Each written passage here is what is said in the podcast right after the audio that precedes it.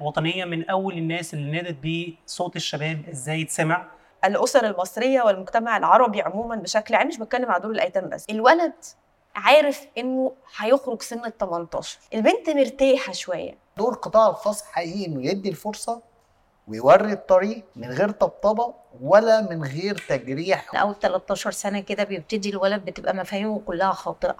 فبيجي في الوقت ده بيعاند. أي حاجة أنت هتطلبها منه هتلاقيه بيعمل عكسها. أساس إنك تبني إنسان ده هتبنيه من ناحية صحية من الناحيه النفسيه من الناحيه الرياضيه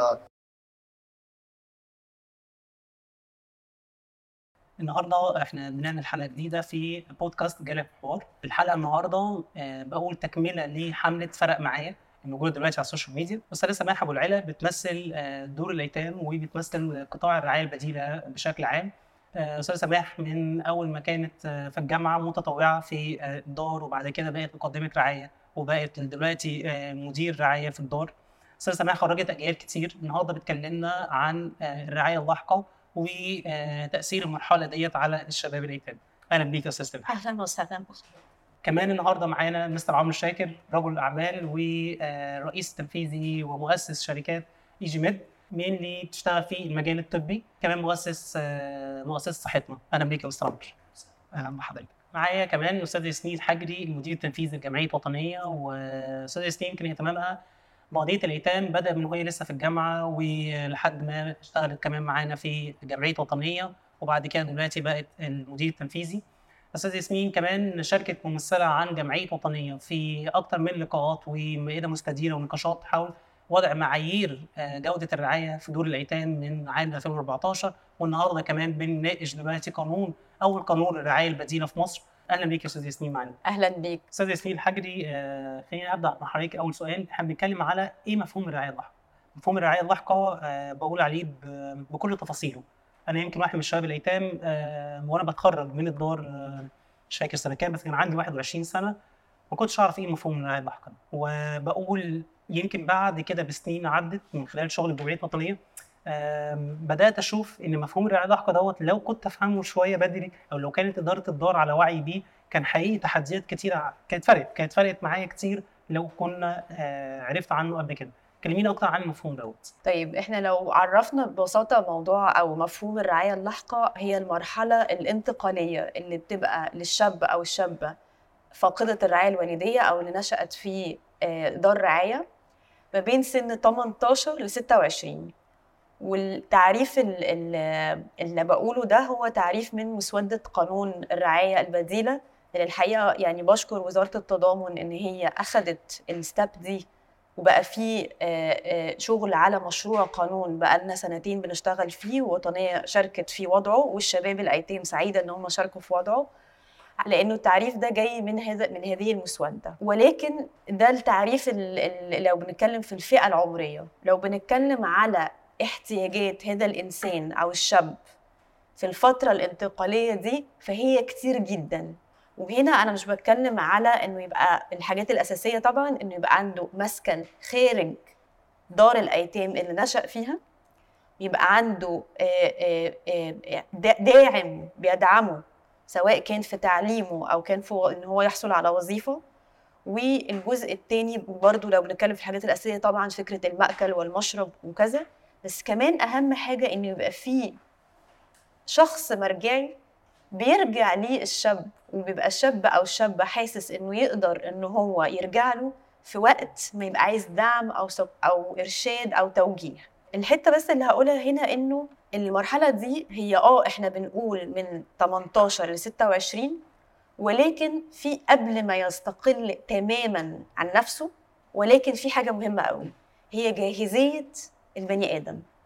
في شاب الجاهزية بتاعته ممكن يبقى بيقول لك من قبل كمان من 26 أنا قادر إني أعتمد على نفسي وأستقل بذاتي. في شابة تانية أو شاب تاني يقول لك لا أنا محتاج أكتر ليه؟ لأنه ما حصلش تأهيل للمرحلة دي بشكل كافي.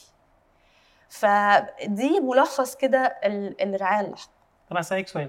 هل هي بقول بيبتدي نجهز له من 18 سنة ولا لأ؟ محتاجة من قبل كده. طيب ميرسي رضا جدا للسؤال ده لأنه ساعات بيختلط علينا الأمر ما بين يعني إيه الرعاية اللاحقه وما بين التأهيل للاستقلالية والاعتماد على النفس.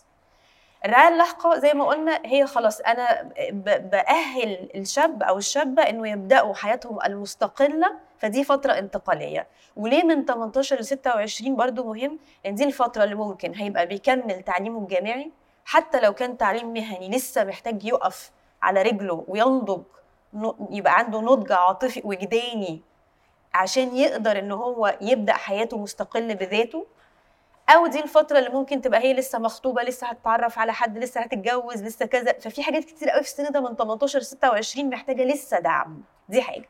الحاجة التانية بيختلط علينا الأمر في إيه؟ فكرة التأهيل لهذه المرحلة. قد نظن إن بداية التأهيل بتبدأ من سن ال 18 ده طبعا خطأ فادح لأنه لأ إحنا بنبدأ مع الطفل من وهو صغير زي في بيوتنا. من وهو صغير إزاي يبقى عنده مهارات حياتية ومهارات ويبقى عنده آه، ذكاء اجتماعي من وهو صغير عشان لما يوصل سن ال 18 ما يتفاجئش ويجيله إحساس بالرهبة والخوف إنه الله يعني أنا أنتوا بتسيبوني من البيت بتاعي؟ فما حصلش التأهيل لا النفسي ولا الوجداني ولا الجزء اللي فيه مهارات عشان أقدر أقول له إنه أنت من 18 ل 26 هتبدأ تعتمد على نفسك بشكل أكبر. فده مهم جدا إنه الرسائل اللي بتتقال للطفل من وهو صغير في البيت أو في دار الأيتام تبقى رسائل صحيحة عشان نطمن الطفل لحد ما يكبر وما يتفاجئش. شكرا جدا يا ياسمين يمكن ده يخليني أروح بقى للاستاذه سماح بما إنك مديره دار رعايه كلميني أكتر على المرحلة دي. إزاي حضرتك بتعدي الشباب من وهم صغيرين عشان يبقوا جاهزين للمرحلة الانتقالية دي؟ بس في الأول كلميني أكتر بدأت إزاي؟ أصلا إزاي دخلتي القطاع ده؟ المجال ده عموما بدأت إزاي من الأيام وأنت في الجامعة؟ كلميني أكتر الموضوع. هو أنا يمكن دخلت فيه قبل الجامعة. أنا ابتديت بعد ما خلصت ثانوية عامة فحبيت أسلي وقتي فكان جنبي دار الفسطاط بجوار البيت فروحت متطوعة. ابتديت أقعد مع الولاد أذاكر لهم أتكلم معاهم. وبعد كده لقيت تنسيق الجامعة بتاعي جالي كلية خدمة اجتماعية. فقلت دي إشارة من ربنا إن أنا أكمل في نفس المجال. وكنت أنا ابتديت أحب الولاد وأرتبط بيهم وشجعتني مدام جاذبية كانت عضوة مجلس إدارة قالت لي لأ إحنا هنذلل لك كل العقبات روحي الجامعة وارجعي كملي مع الولاد. فابتديت من اللحظة دي إن أنا ابتديت معاهم كمدرسة ومتطوعة أسمعهم أتكلم معاهم أذاكر لهم. وابتدت بقى أتدرج في الوظائف آه، داخل الدار. ارتبطت بالولاد ارتباط قوي جدا.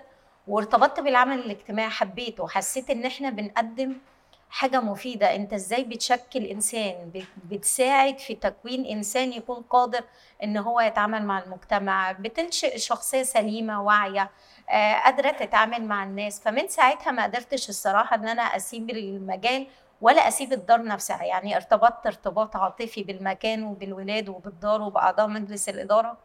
ويمكن إحنا ك- كدار برضو آه، السياسة بتاعتنا مختلفة ان إحنا قمنا على فكرة البيت أكتر من الدار. كل شقة أسرة صغيرة متواجدين الجهاز الوظيفي كله اللي بيخدم الولاد أسرة فابتديت أحب العمل الاجتماعي. خليني أسألك آه، بالك كام سنة؟ كام سنة في أنا المجال؟ بقالي 33 سنة. 33 سنة في المجال. 33 سنة في الدار.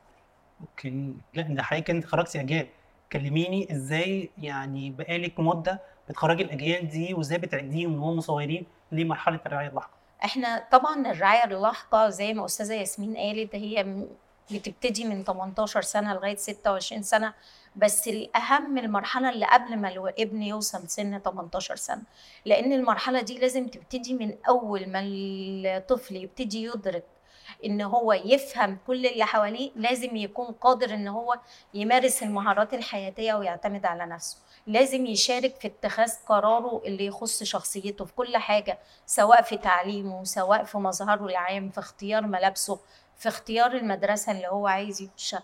كل الحاجات دي انت بتدعم شخصية الابن من صغره ان هو يشاركنا في كل الازمات اللي بنمر بيها في المكان. يعني إحنا دايما كنا متعودين لما يبقى في موضوع معين أو أو نشاط معين هنقوم بيه في في الدار لازم الولاد يكون ليهم رأي ولازم يشاركونا. مهم قوي إن أنت من سن صغير تبتدي تدرب الولد إزاي يعرف معنى الادخار إزاي يعرف إن هو مصروفه إيه يصرف جزء وي- ويقوم بادخار جزء تاني.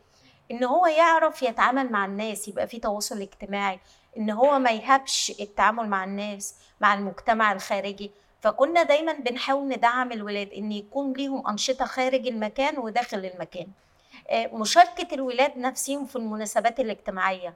دي مهمة جدا بتطلع شاب عارف يتعامل مع الناس وعارف يعني إيه يشارك في الأحزان ويعني إيه يشارك في الأفراح.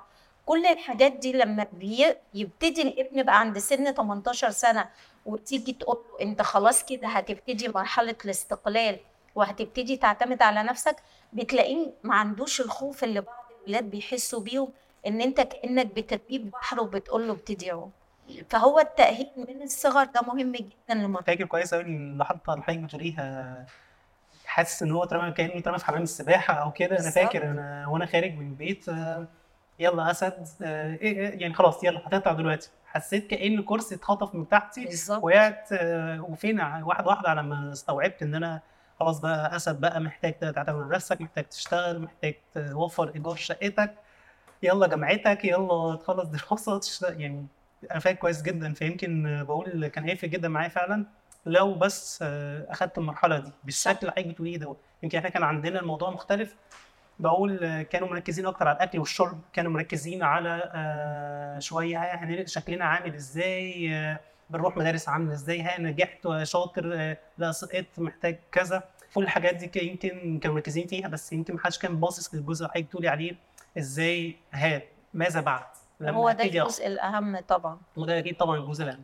شكرا ليك يا أستاذ سماح ده يخليني أروح لمستر عمرو شاكر رئيس مجلس إدارة شركة اي جي ميد آه واللي بتشتغل في المجال الطبي. كرجل اعمال إيه سر اهتمامك بمجال التنمية وخصوصا تنمية الشباب؟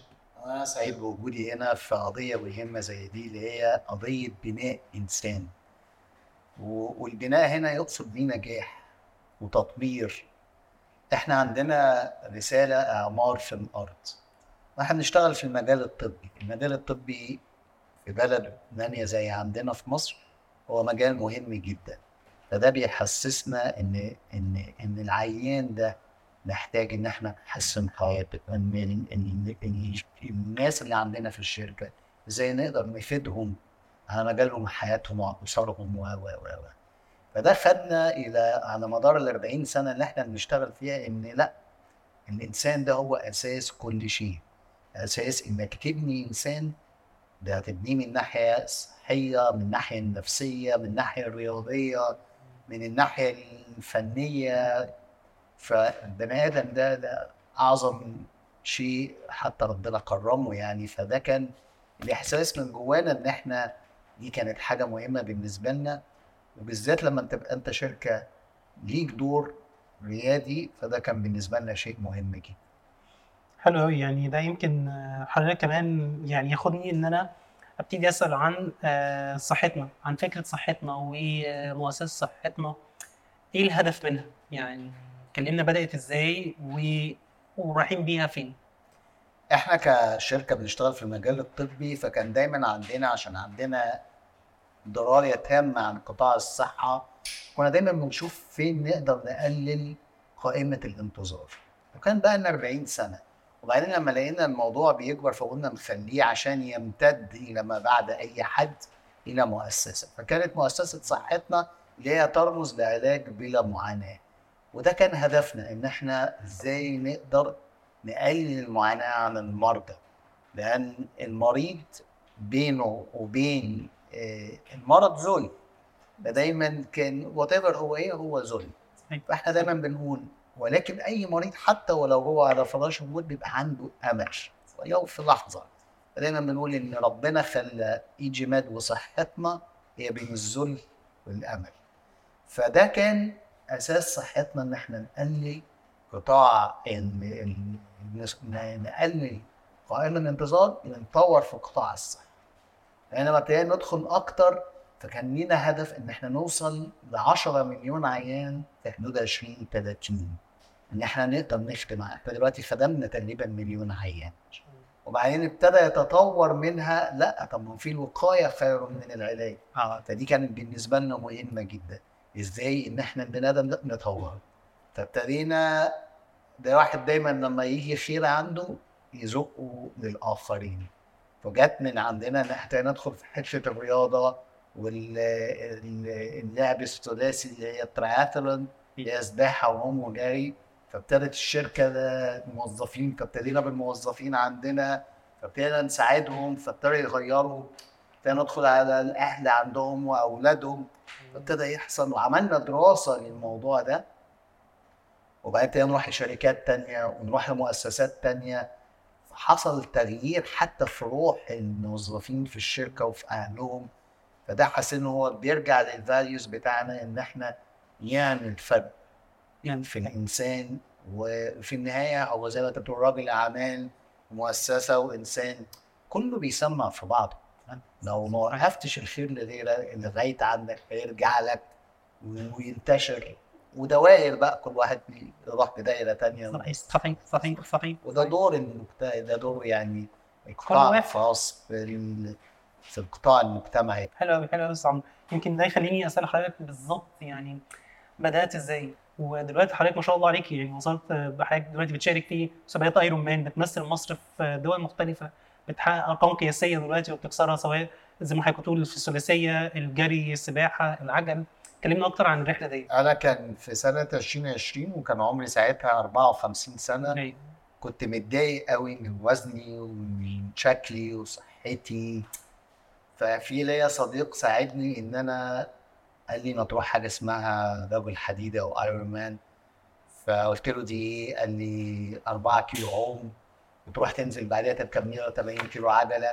وهتنزل بعديها تجري تجري 42 وأنا جراني الأول 500 متر. مش قادر اخد نفسي. وقال لي طب نبتدي باللي اصغر منها اللي هي 2 كيلو وبعدين آه، آه، 90 كيلو عجل وبعدين آه، يم- 21 كيلو جري. آه.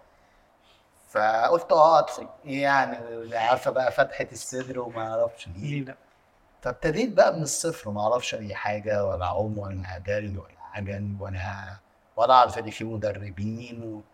فكانت تجربة جميلة قوي إن أنا رحت لحد بتاع nutrition وحد بتاع سايكولوجي يعني وحد بتاع رياضة ومدربين وأعمل إيه وأتدرب إزاي وأعمل إيه وأخش على ال social media وأشوف واحد صاحبي بيعمل إيه.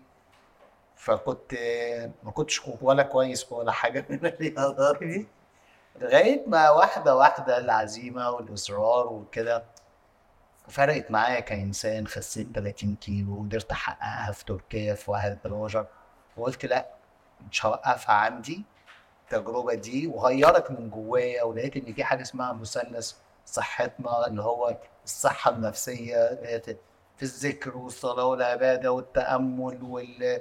وإن الواحد يحس بجواه وبنفسه كبني آدم. وبعدين التغذية والنوم مهم قوي والرياضة. لقيت إن ده ممكن يبني أي إنسان بشكل صحي.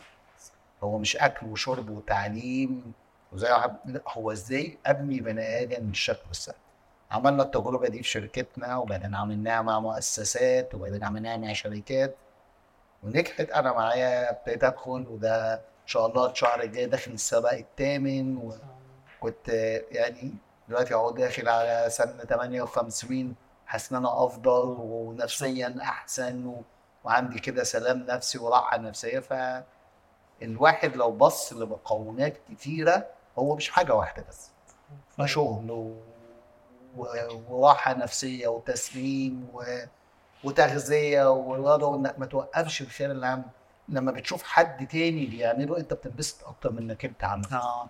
هاي هاي هاي طيب ده ياخدني لعلاء علاء واحد من الشباب اشتركوا معانا في حملة فرق معايا على ال social media دلوقتي بنتكلم فيها عن مفهوم الرعاية اللاحقة بشكل عام. علاء ما شاء الله عليه آه، بدأ مع صحتنا آه، وخلال الثلاث شهور قدر يحصل على حوالي أربع ميداليات لسه الميدالية الأخيرة من أسبوع بالظبط. كلمنا مثلا عن إزاي آه، مشاركة الشباب في حاجة زي كده.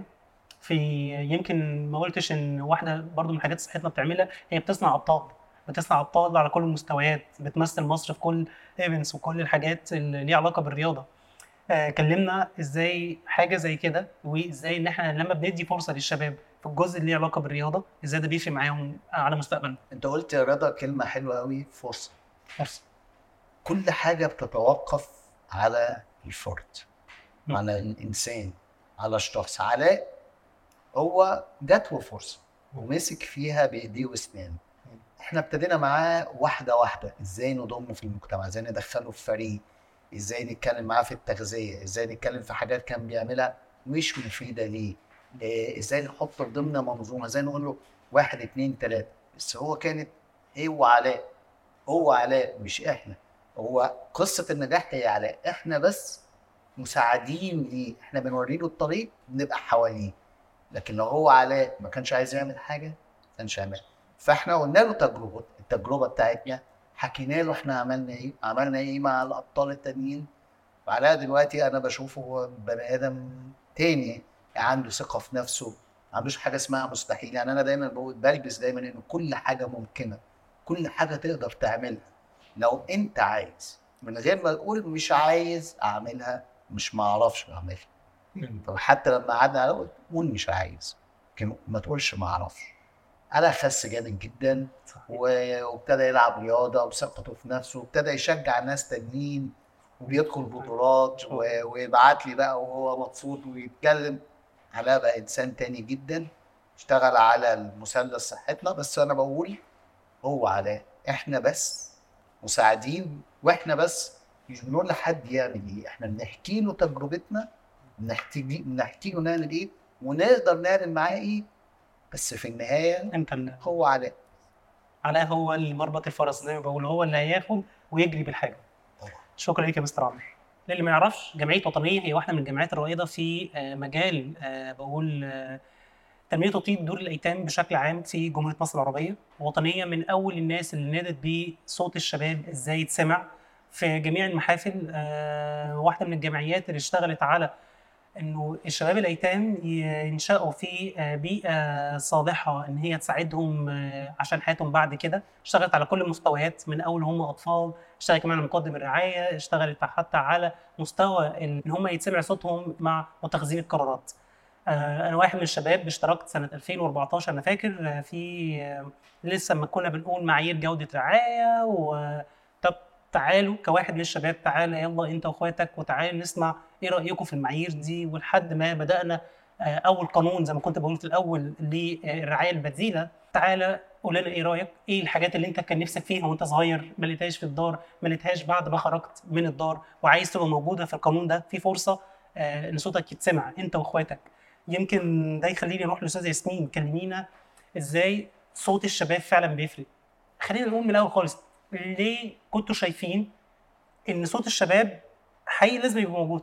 الحقيقة يعني وطنيه من ساعة ما بدأت كان رؤية مجلس الإدارة إنه مفيش حاجة هتتعمل للأيتام من غيرهم ليه؟ لا وحتى حلم مجلس الإدارة إنه يوم من الأيام يبقى جزء من مجلس إدارة جمعيه وطنية والستاف وطنية يكون أساسا شباب وشابات من دور الرعاية أو فاقدي الرعاية الوالدية بشكل عام.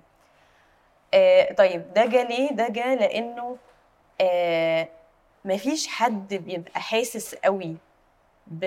ب... بالمشكلة قد صاحب المشكلة. وعادة إحنا بنجري طبعنا إن إحنا بنبقى عايزين نساعد الشخص ده إن إيه ننصحه نكتب له الروشتة نقول له إيه إيه اللي إيه اللي هصلح لك صح؟ صح. بس اللي هو محتاجه الحقيقة إنه حد يسمعه.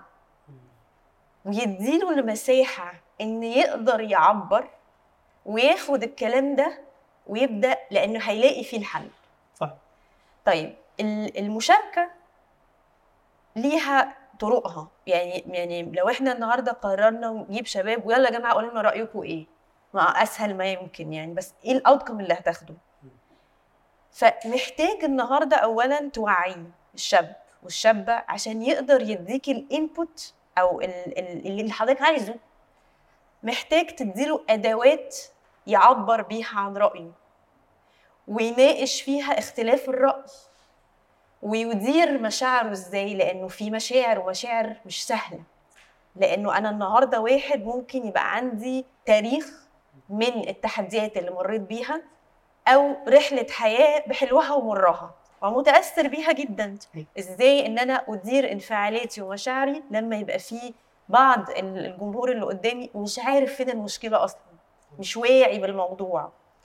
فدي كلها طرق مختلفة علشان أقدر أمكن وادي الأدوات الصحيحة للشباب إن هم يعبروا عن نفسهم. الحاجة كمان ال level التاني اللي الحقيقة يعني كلنا فخورين بيه وأنا واحدة من الناس اللي سعيده وفخورة بيه جدا إن إحنا بقينا من قبل ما نعمل المشروع إحنا actually الشباب هم جزء من تصميم المشاريع.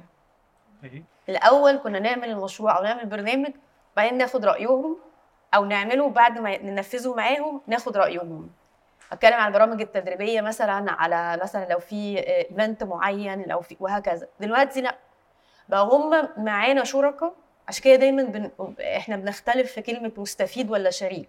إحنا ما بنشوفش الأيتام أو فاقدين الرعاية الوالدية إن هم مستفيدين. إحنا بنشوفهم شركاء. ف ودي يمكن في التنمية بتفرق قوي لما أنت بتعرف أو س... س... أنت شايف اللي قدامك إزاي.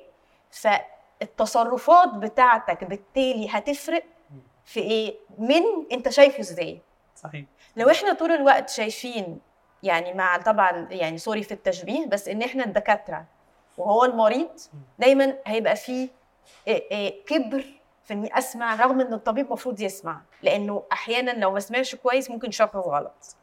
لكن إحنا بنقول إحنا شركاء في الرحلة دي بالعكس أنا دايما بقول أنا حلمي اقعد في بيتي وآجي بقى ال events مدعوة من الشباب الأيتام وهم مشكلين staff وجمعية وطنية أو مجلس الإدارة أو عاملين جمعية أو كيان بنفسهم هم اللي بيخدموا اخواتهم ال- الأصغر منهم آه، آه، أو ال peers بتوعهم.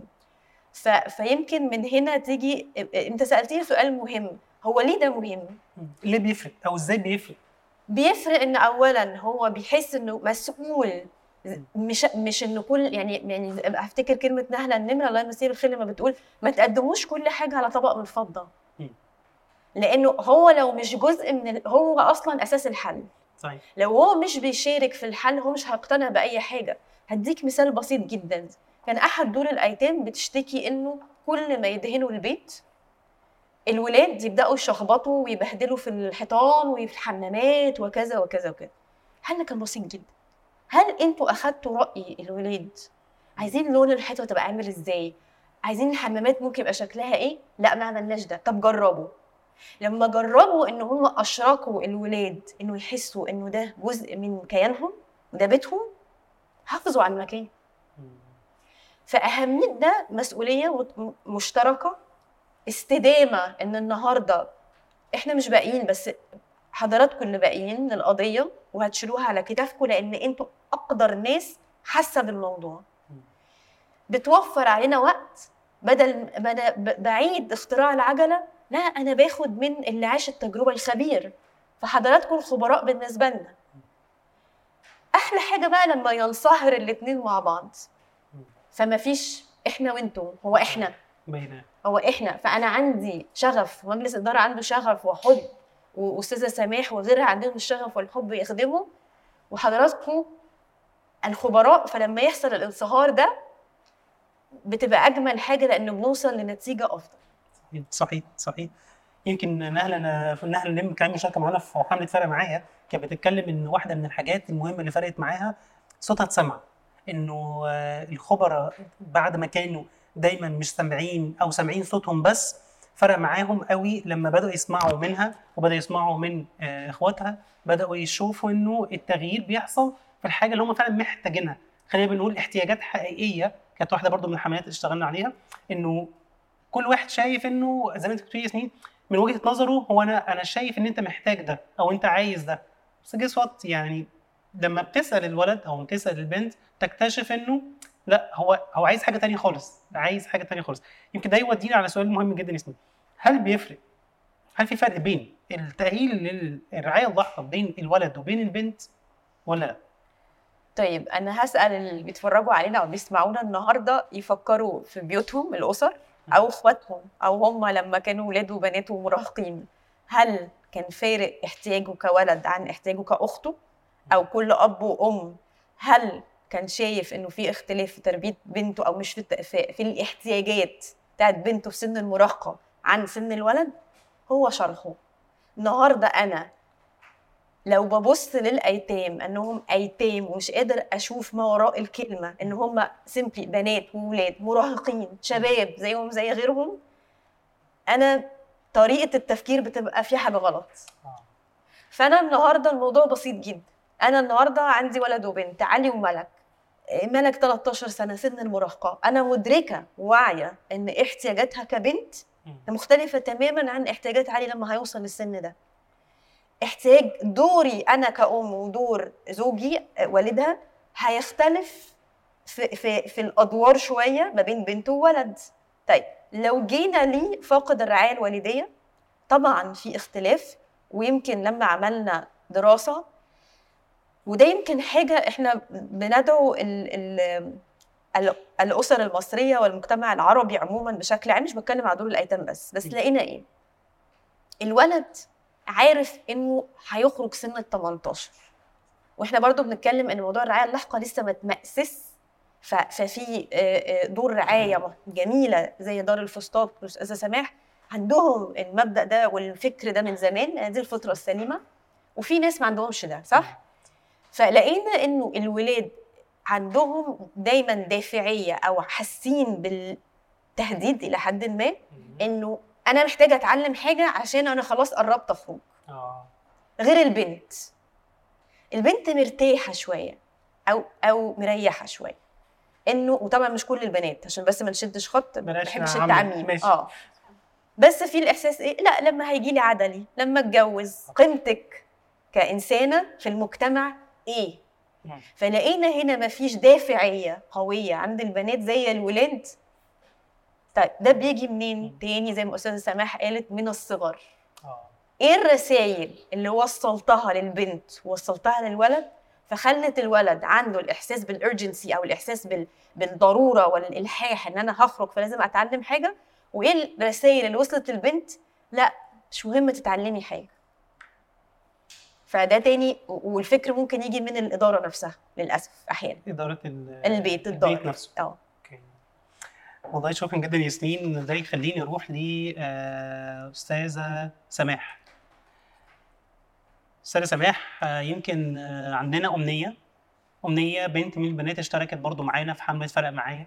وكانت بتتكلم على جزء مهم جدا جزء اللي بقول عليه الدعم النفسي. أو آه، يمكن بطريقة بسيطة إن هي كانت بتتسمع في البيت إن هي لقيت حد يسمعها حد قدر يفهم احتياجاتها الحقيقية قدر يشاركها بشكل ما في مستقبلها. آه، النهارده أمنية بنت من البنات تلعب كرة يد وبقت بطل من أبطال مصر دلوقتي في كرة اليد. كلمينا أكتر عن الدور دوت عن أهمية وجود الدعم النفسي بمعناه الحقيقي مش معناه اللي زي ما بنقول أحيانا اللي هو لما بنستنى لما الشخص يعمل مشكلة عشان نوديه دكتور نفسي أو نقول آه، بي عنده والله لا ده قاعد ساكت لوحده شوية ولا مش لا ده آه شوف هنا نقطة محتاجين نبتدي آه، تدخل.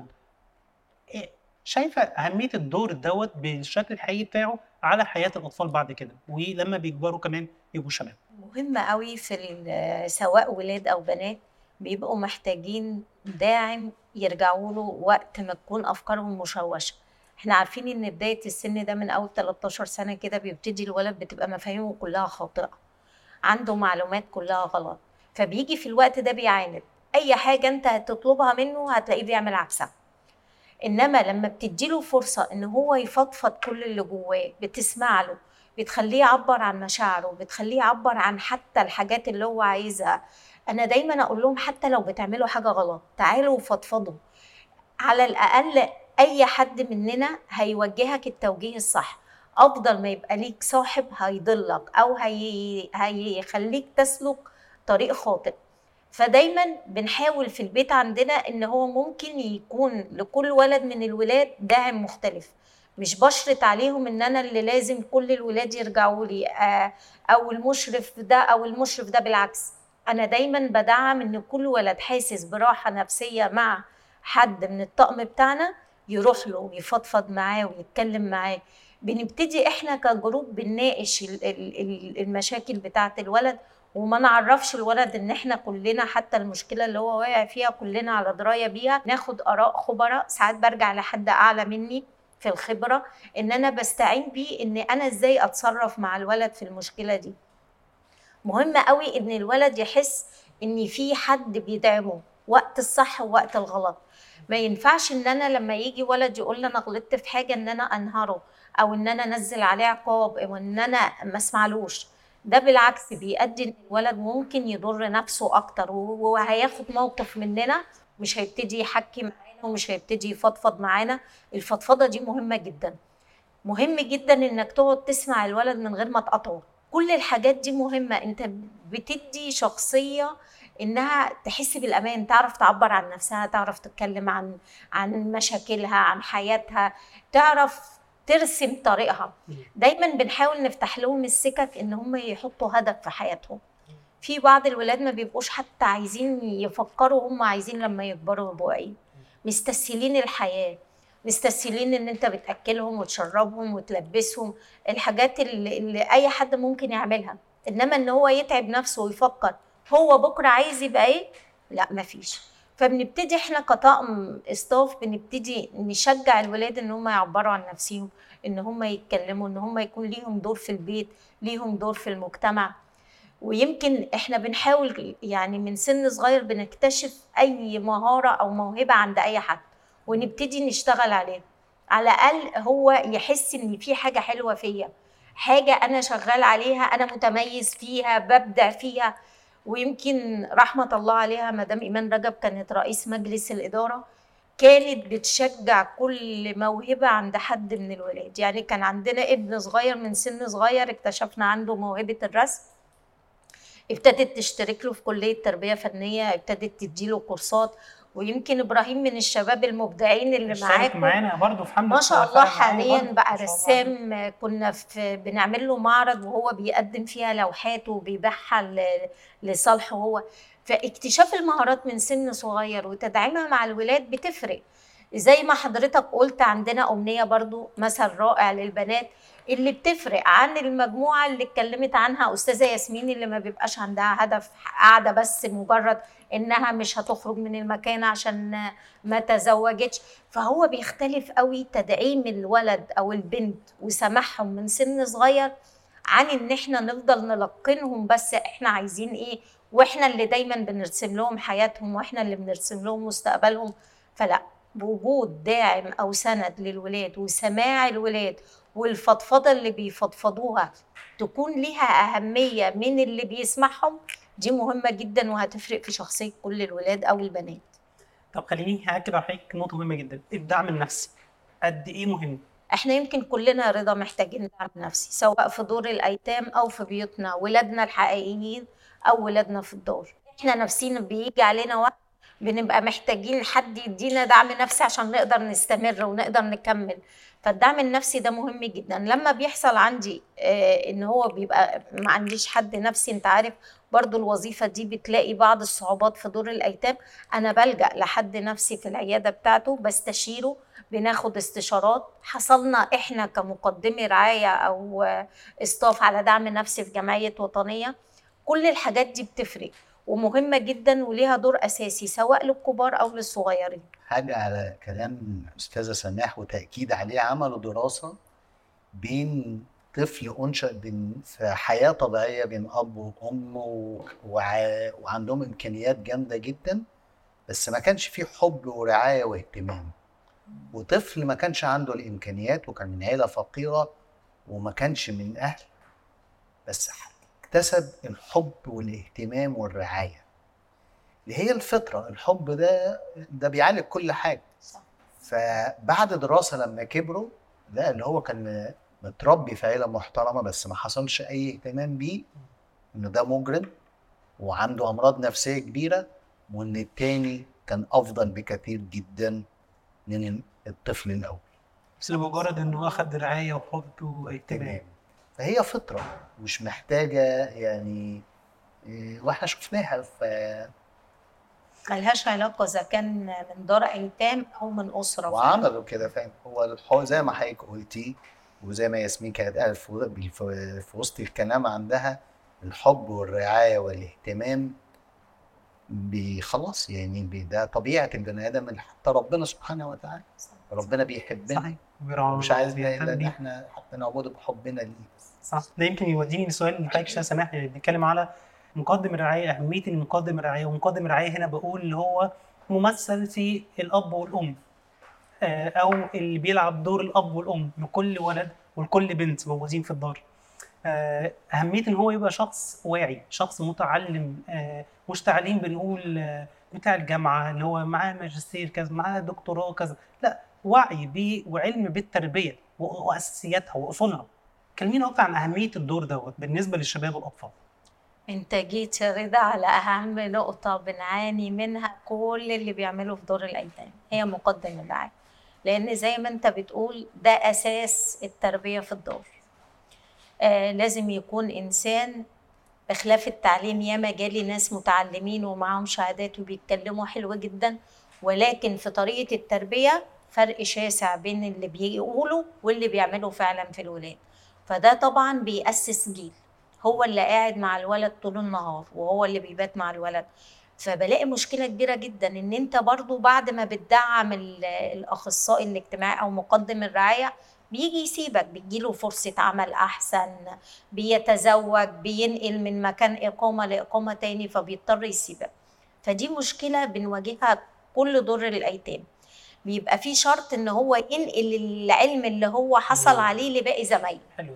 دي شرطينها عليه في الدار إن هو طالما دخل دورة تدريبية لازم ينقل العلم ده إن هو يرجع من الدورة التدريبية نعمل اجتماع لباقي المشرفين أو مقدمي الرعاية ويحصلوا على نفس المادة العلمية اللي هو حصل عليها طبعا بنطلب دايما تأهيل من جمعية وطنية لطقم مقدمي الرعاية اللي عندي وهي مشكوره الصراحة بتقدم لنا على طول الدعم للمشرفين. بنحاول إحنا كمسؤولين عن الرعاية سواء مجلس الإدارة اللي مسؤول عن لجنة الدار أو وظيفتي أنا كدار كمدير الدار إن أنا بحاول أعمل اجتماعات عشان أحاول أناقش مشاكل الولاد وأشوف طرق حلها بالنسبة لبعض المشرفين آه، مناسبة مع الولاد ولا لأ. لأن ساعات بيجي لي بعض مقدمي رعاية هم شايفين إن ولادنا عايشين في نعيم. أنتوا مقدمين لهم كل حاجة وكل الإمكانيات متوفرة وكل الأمور متوفرة يحمدوا ربنا. ده الخدمات دي إحنا مش بنلاقيها بره. فبتحس إن حتى مقدم الرعاية اللي شغال معاك ناقم على الولد. فدي بتبقى مشكلة. انت بتأهل ناس عشان يعرفوا إزاي يتعاملوا مع الولاد وي... وينشئوا طفل سوي. ف... فبنجتهد الصراحة. انما هي ما زالت مشكلة بنعاني منها كمسؤولين في دور الرعاية. طب والنماذج الإيجابية؟ كلمينا أكتر طيب. المقدمين إيجابية شفتيهم. كويسين فرقوا في حياة الولاد. طبعا أنا معايا ناس مستمرية يعني عندنا مثلا أستاذ هاني توفيق ده مستمر معايا اتجوز وأنجب وهو معايا مشرف رعايه الولاد بيعتبروه داعم داعم ليهم. الولاد اللي اتخرجوا هم بيقولوا له يا خال من كتر ما هو موجود معاهم. آه لامم طبعا بكل اهتمامات الولاد الكبار اللي اتخرجوا. والمرحلة العمرية الوسط حاليا اللي هي معانا فيمكن ده بيبقى داعم للولاد لأنهم حاسين إن هو بقاله معاهم فترة. يعني الولد بيحس بالامان لما يلاقي المشرف مطول معاه شوية. بيحس لا هو شافنا من وإحنا صغيرين كبرنا معاه عارف اهتماماتنا عارف مشاكلنا عارف أمورنا. بخلاف اللي بيجوا وبينتقلوا على طول. فعندي الحمد لله ربنا رزقني الأيام دي بأكتر من مشرف بقالهم معايا فترة سواء أستاذ هاني أستاذ علاء أستاذ كرم. ناس محترمة معايا بتاخد خدت دورات تدريبية وبيبتدوا يطبقوها مع الولاد بيبتدوا يساعدوا الولاد في حل مشاكلهم. فالحمد لله الدنيا إحنا معانا في الدار يعني عندي مجموعة مشرفين مقيمين معايا بقالهم فترة يعني. الحقيقة لما بشوف ولاد كتير بيتكلموا عن مقدمين الرعاية آه، فرقوا في حياتهم. مجرد بقول آه، طبطبة مجرد آه، كلمة طيبة مجرد إنه بدأوا يركزوا معاهم على أهدافهم وخططهم في المستقبل بيبقى دوره حقيقي بي- بيقلب حياة الولد 180 درجة. فزي ما حضرتك بتقولي اللي بيتأهل صح بيقدر يقدم نصيحة صح بيبدأ يفرق في حياة الولد. إحنا معانا إبراهيم برضو واحد من الشباب اللي حضرتك كنت تكلمين عليهم من شوية برضو اشترك معانا في الحملة فرق معايا. إبراهيم آه، رسام قد الدنيا وخريج إعلام ما شاء الله عليه. آه، من جامعة كبيرة قوي وكمان بيشتغل دلوقتي مع وطنية في جزء ليه علاقة بخدمات مشروع وطنية شغال عليه بالتعاون مع وزارة الضمان الاجتماعي خدمات إيه الخدمات الموجودة في المجتمع عشان تقدر تساعد الشباب بعد كده. كلمينا أكتر إبراهيم عموما بيتكلم على فكرة العلاقة المستمرة مع البيت مش هقول الدار هو دايما يقول ما تقولش دار قول بيت. البيت آه، إن أنا عشت حياتي فيه وهم دايما بيعاملوني على إن أنا عايش في بيت. اخواتي حضرتك خرجتي كام جيل لحد دلوقتي؟ إحنا خرج 30 شاب. أوكي. ومعانا حاليا 24 ما شاء الله ما شاء الله. يعني هو هو بيتكلم إنه 54. Wow. حضرتك بتقول هو دايما يقول إنه آه، بيرجعوا بعد كده ما بيتجوزوا وبيخلفوا وبيرجعوا تاني البيت. كلمينا عن العلاقة دي أكتر. هم ما بيمشوش عشان يرجعوا. آه okay. هم معانا مستمرين يعني إحنا من أول ما بيبقى خلاص ابننا مسؤول معانا من هو عنده سنة سنة ونص هو معانا إلى ما لا نهاية. مش محددين عمر معين حتى اللائحة بتاعتنا يعني مجل- مجلس الإدارة اجتهد إن ما يبقاش فيه آه، سن معين موجود في اللائحة. إحنا عندنا مراحل في اللائحة سواء مرحلة الأول الطفولة وبعد كده الرعاية اللاحقة وبعد كده دخلوا بند جديد في في اللائحة اللي هو رعاية ما بعد الزواج أو رعاية أسر الأبناء. آه، ضافوها في مجلس الإدارة لأنهم الصراحة مهتمين قوي إن هم دايما يقولوا حتى لو إحنا مشينا يبقى في حاجة دعمناها في اللائحة لل- لمجلس الإدارة اللي هيجي بعدينا يبقى طبقها وحمينا الولاد إن هو ده بيتهم. إحنا زي أي ابن لما وصل سن 18 وصل سن 20 وصل سن 30 لازم يبقى ليه مرجع وليه بيت وليه أسرة بيحتاجها في أي وقت. إحنا عندنا يمكن مثبتينها إن إحنا بنتجمع يومين في الشهر جم يعني جمعة آه وجمعة لأ اللي يوم الجمعة ده إحنا بنجتمع فيه كلنا. الولاد المتزوجين بزوجاتهم بأولادهم. الولاد اللي لسه ما تزوجوش أنا مش عندي ال 30 اللي اتخرجوا كلهم تزوجوا. في منهم لسه شايف نفسه إن هو عايز يستمتع بحياته سنجل أفضل. ومع المرحلة اللي هي 13 سنة مع البيبيات. بيبقى يوم حلو قوي بنقضيه كله مع بعض بنتغدى مع بعض. لو في عيد ميلاد حد فيهم بنحتفل بعيد ميلاده. الأعياد معروف إن أول يوم العيد ده ده أول يوم بنتجمع فيه كلنا برضو بنفس ال- المجموعات. آه، لا قدر الله حد حصل عنده حاجة بنشاركه فيها بنتجمع كلنا. فرح أخ من إخواتهم بنتجمع كلنا كعيلة. فإحنا ما, ما نهيناش عندنا التربية أو الرعاية لسن معين لأن هو ده بيتهم بيت عيلتهم. لما بيحصل أي في حاجة لازم نجتمع ونشوف المشكلة نشوف الفرح مجتمعين في الأحزان في الأفراح. عندنا حاجة تانية كمان مجموعة المشرفين اللي آه، سابونا ومشوا لظروف آه، ما تخصهم هم هم بيتجمعوا معانا برضو.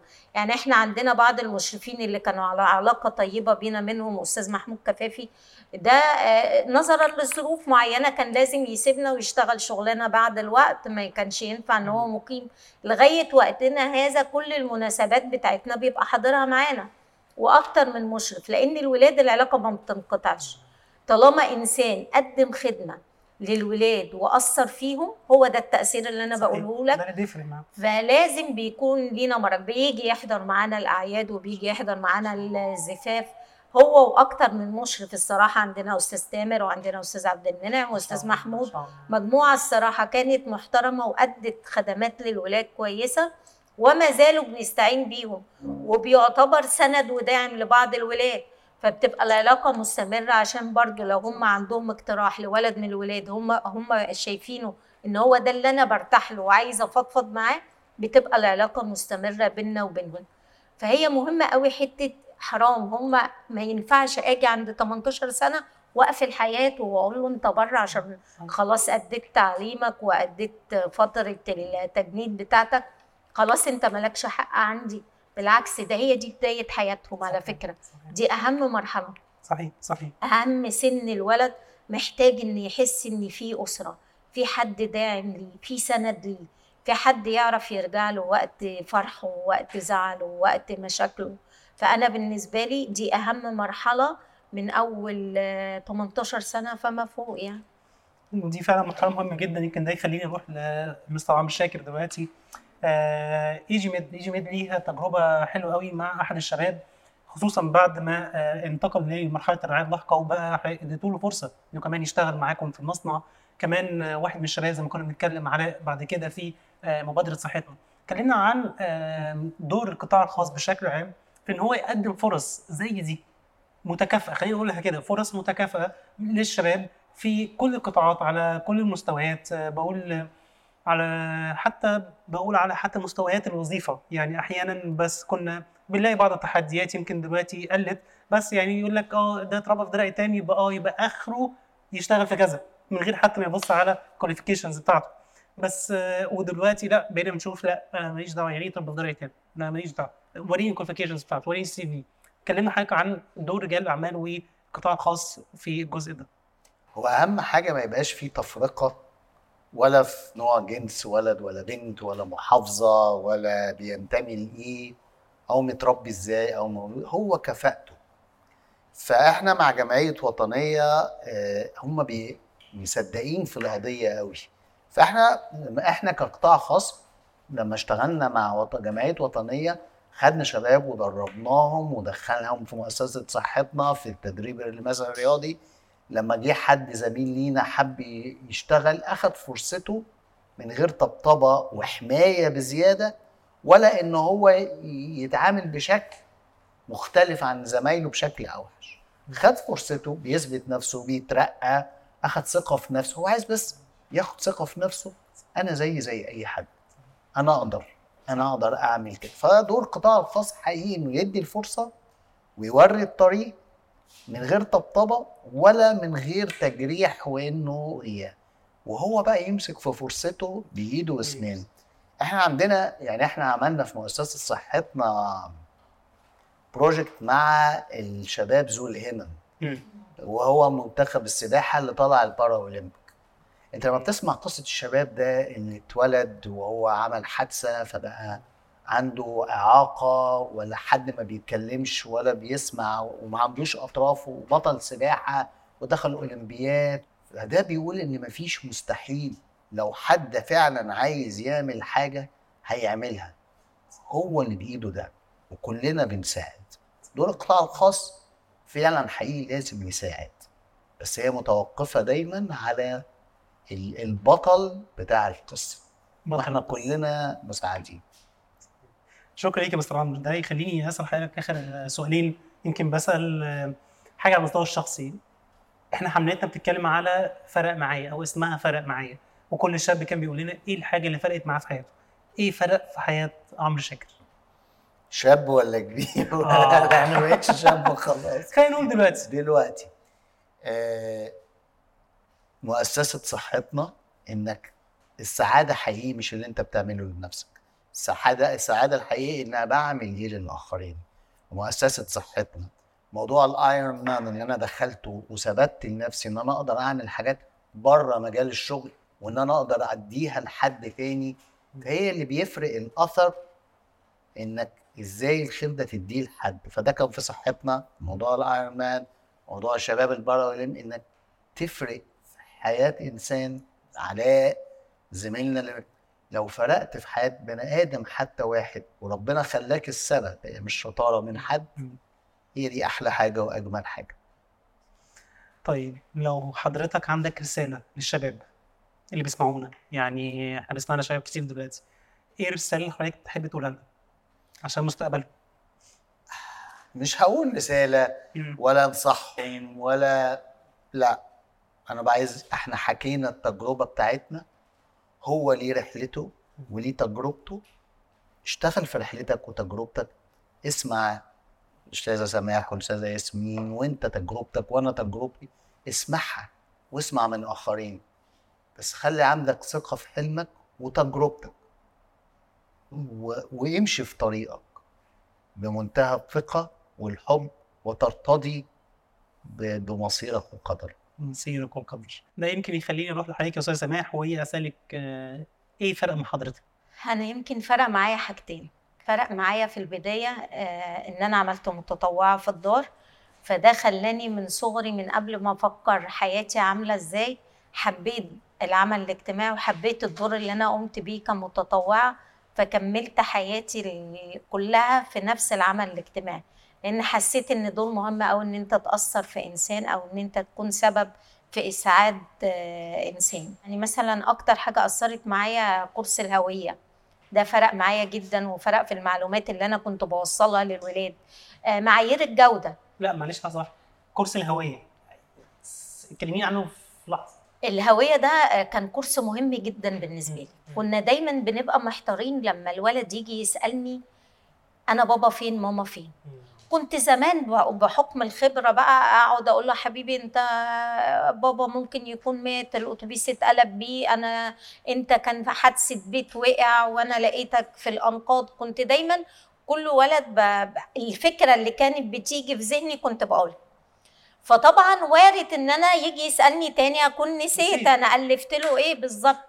ففعلا لما لقيت آه، وطنية بعت لنا كورس عن الهوية قلت إيه ده إيه الهوية دي؟ فكان عندي شغف إن أنا أحضر الكورس. ورحت فعلا حضرته بنفسي لأن كنت مهتمية قوي لقيت فعلا آه، زي ما بيقولوا العلم جميل يعني. العلم. استفدت. آه. آه، العلم نور. استفدت كت- جدا من الكورس ده.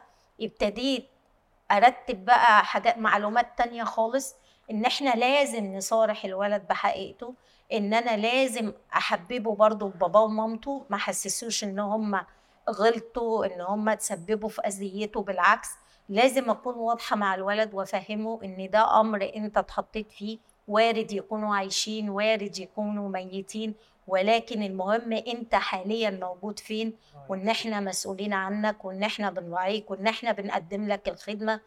فده أكتر الكورسات اللي أنا فرحت إن أنا حضرتها بنفسي وإن أنا اتعلمت منها كتير وابتديت أعلمها المشرفين.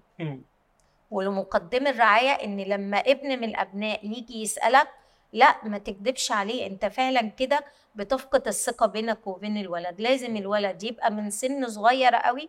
سبحان الله في اختلاف في الأجيال. يعني أنا المجموعة الكبيرة لما ابتدت تسألني بابا فين وماما فين كنا في إعدادي. أنا حاليا بتعرض إن أنا بتسال من. أربع سنين. واو. أول ما بوديه الحضانة وبيبتدي يشوف زميلي بابا جاي ياخده وماما جاية تاخده. بلاقيه راجعلي يا ماما أنا بابا فين؟ أنا. ماما فين؟ ففعلا لما تبقى أنت مؤهل إن أنت تجاوب على الولد دي بتفرق معاك جدا طبعا يعني. وبتفرق في حياة الولاد بعد كده وبتفرق في حياتنا. إحنا إن إحنا برضه ما نبتدي نأهل حد نأهله صح. أيوة. ما أيوة. نأهلش ب- ما يبقاش كل واحد بيقول الإجابة من وجهة نظره هو. صحيح. صح. لا في حاجة علمية أنت بتجاوب من خلالها فلما نبقى كلنا كمان في خط واحد في كلمة واحدة ده بالعكس ما أنت بتأثر في الولد نفسه. صحيح. إن أنا لما أسأل ماما سماح زي ما أسأل عمو هاني زي ما أسأل أستاذة إيمان فاهمني؟ صحيح صحيح. فالصراحة ده فرق في حياتي جامد يعني. طيب لو حابة تقولي رسالة للشباب اللي حضرتك دلوقتي بتربيهم الاجيال اللي خرجت للشباب عموما على مستوى آه، الدور بشكل عام. إيه الرساله اللي حضرتك تحبي تقولها؟ هو مهم إن كل واحد يحط هدف لنفسه ويسعى لتحقيقه. يعني عايزة أقول إيه؟ الحياة فيها حاجات كتير حلوة. فيها أمل. بقى عندهم كل الناس حباهم كل الناس مهتمية بيهم. اللي يمكن اختلف قوي بالنسبة كمان للشباب في دور الرعاية إن الوزارة بقى مهتمية بيهم بتقدم لهم خدمات كتير اللي قبليهم ما حصلوش. عليها فعلا. فهم يستفيدوا بكل ده ويبقى عندهم تفاؤل وأمل إن هم زيهم زي أي شاب. لا ينقصهم أي شيء بالعكس هم اتفتحت لهم أبواب كتير قوي بتساعدهم إن هم يكونوا أحسن ويكونوا أفضل. فلازم يستفيدوا من كل الدعم اللي بيتقدم لهم وإن هم يكونوا شباب صالحين في المجتمع. ما يستسهلوش أي طرق سهلة أو أي آه، يعني أي- أي أمور سهلة هم يستسهلوها وما يفكروش في مستقبلهم بطريقة أفضل.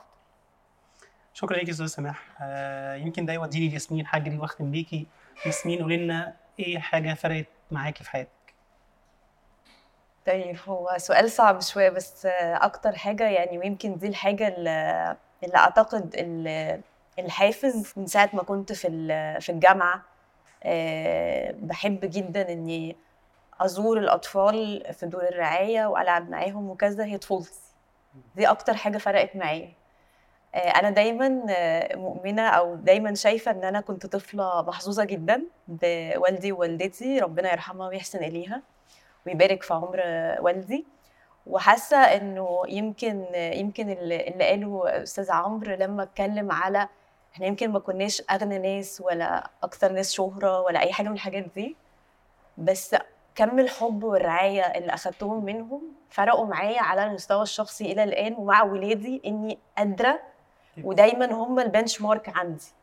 فدايما عارف لما تحس إن أنت آه، است... يعني ربنا متعك بنعمة معينة فأنت حابب قوي إن النعمة دي ويمكن برضو أستاذ زي ما أستاذ عمرو قال فكرة ال give back أو فكرة. الخير يبقى عندك. فيمكن ال- الخير اللي شفته في طفولتي اللي فرق في شخصيتي النهارده جزء كبير من كياني ومن سلامي النفسي ومن من حبي للعطاء. لأني شفت ده عند أهلي. فارق معايا إني نفسي أكون بديه لكل الأطفال لأني بحس قد إيه الطفولة بتفرق. صحيح. فده اللي فرق معايا. شكرا ياسمين. طيب لو حابة تقولي رساله للشباب بتوعنا. طيب أنا عايزة أقول لهم إنه هم فارقين معايا ومن زمان فارقين معايا ولسه فارقين معايا.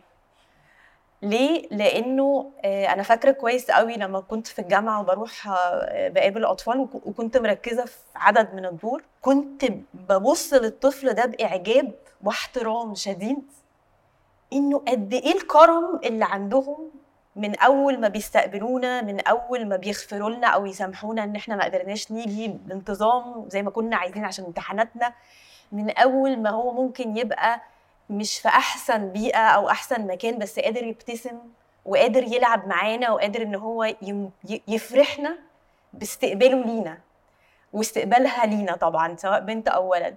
فأنا من من أيام الجامعة ودايما عشان كده بقول دايما لما يجي حاجة فألاقي استاذه ياسمين شكرا جدا على مش عارفة إيه أحس اللي هو هو مين اللي يشكر مين؟ هو أنتوا فارقين معايا من زمان. ولسه فارقين معايا فيا رب يبقى ليا ال- النصيب إن أنا أكون بفرق ولو حد حبه قد كده. آه، في نهاية حلقتنا أحب أختم بالدعم لما بيتقدم صح بالشكل الصح في الوقت الصح آه، لكل شاب حقيقي هيفرق معاه. إحنا بنختم حلقتنا النهارده مع ضيوفي الأعزاء. آه، حابب أشكركم جدا على الحلقة الجميلة ديت وانتظرونا في حلقة جديدة من بودكاست جالكس حوار وتابعونا على كل منصاتنا واعملوا share و like و subscribe شكرا لكم